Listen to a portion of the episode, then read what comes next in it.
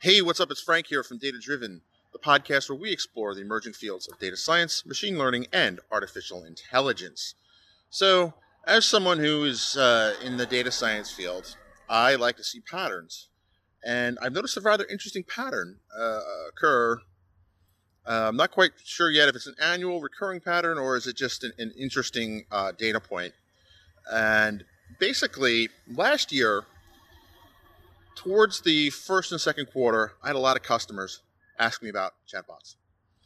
And it was so popular, in fact, that I created a custom workshop uh, for a couple of customers to explore how to build chatbots on Azure.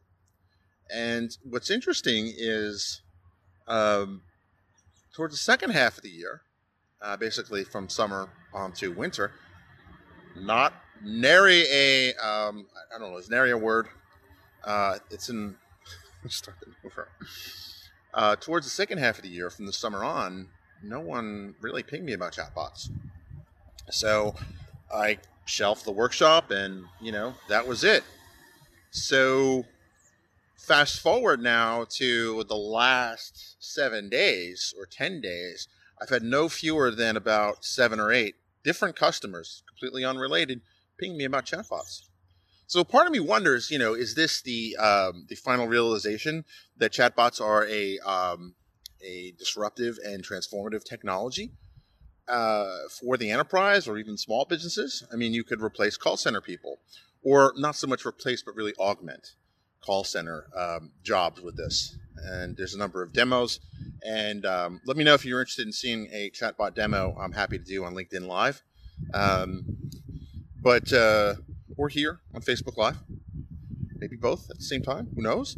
Um, but it's interesting. So so part of me wonders. Part of me is like you know wants to believe that it's a transformative technology that's finally um, getting a lot of traction in a lot of different enterprises, or is it just simply you know the turn of a new calendar year and folks are realizing, hey, it's 2019 and we need to get um, something more automated in, in AI or it's 2020, you know, new decade and AI is everywhere. And how can we use AI?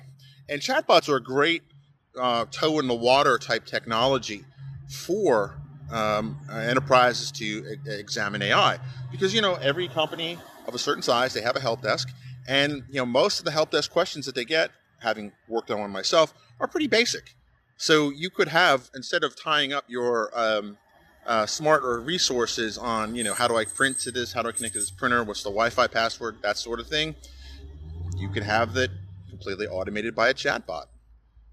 You know, is it that, or is it just kind of the? Is it, are people finally getting it in mass, or is this kind of a oh, you know, it's a new decade. There's a new new number on the on the wall calendar. Uh, we need to we need to show some progress or you know we need to move forward. I don't know. I honestly don't know. Um, but uh, you know it was about this time last year that chatbots started becoming um, more and more part of my um, uh, requests that i get. And um, chatbots have seen an interesting rise leap forward in terms of you know, the ability to extract meaning from from just regular uh, language or n- natural language processing. Very interesting stuff. Speaking of which um, I saw an article yesterday. I will post it on franksworld.com that um, Google has uh, outsourced their update to the uh, to the BERT model. I think it's called Albert. Um, I'll I have to read more about it, but it looks interesting that they've also outsourced that. So if you have no idea what I'm talking about, BERT is a new type of uh, neural network architecture that makes it easier or makes language understanding standing. Ugh, let me say it again makes language understanding a lot more natural, a lot more under, uh, more understandable uh, for computers. And um, there's a variation of it. There's some number of variations of it, and um, one of them is called Albert, um, and uh, that was apparently the latest uh, innovation that they've decided to outsource. What's interesting about BERT is it's really upended a lot of things. It's upended NLP uh, technologies. It's upended hardware technologies. In fact um, a lot of the uh, current hardware we have today is just not up to snuff to um, effectively and quickly process BERT models. But I think it's an interesting time to be in this field. Uh, it just keeps getting more and more interesting. So with that, I am actually standing outside on a 30 degree day, and I guess depending on where you're from, that's either very cold or kind of warm. Uh, for me, it's a bit on the cold side, uh, but I have to go in and head to a meeting to talk about bots. So with that, you have a great day, and if you're not already connected to me on LinkedIn, uh, feel free to go ahead. I'm the only Frank La Vigne uh, that's in DC and um, works for Microsoft. Um, the other folks live elsewhere. Uh, and with that, you have a great day.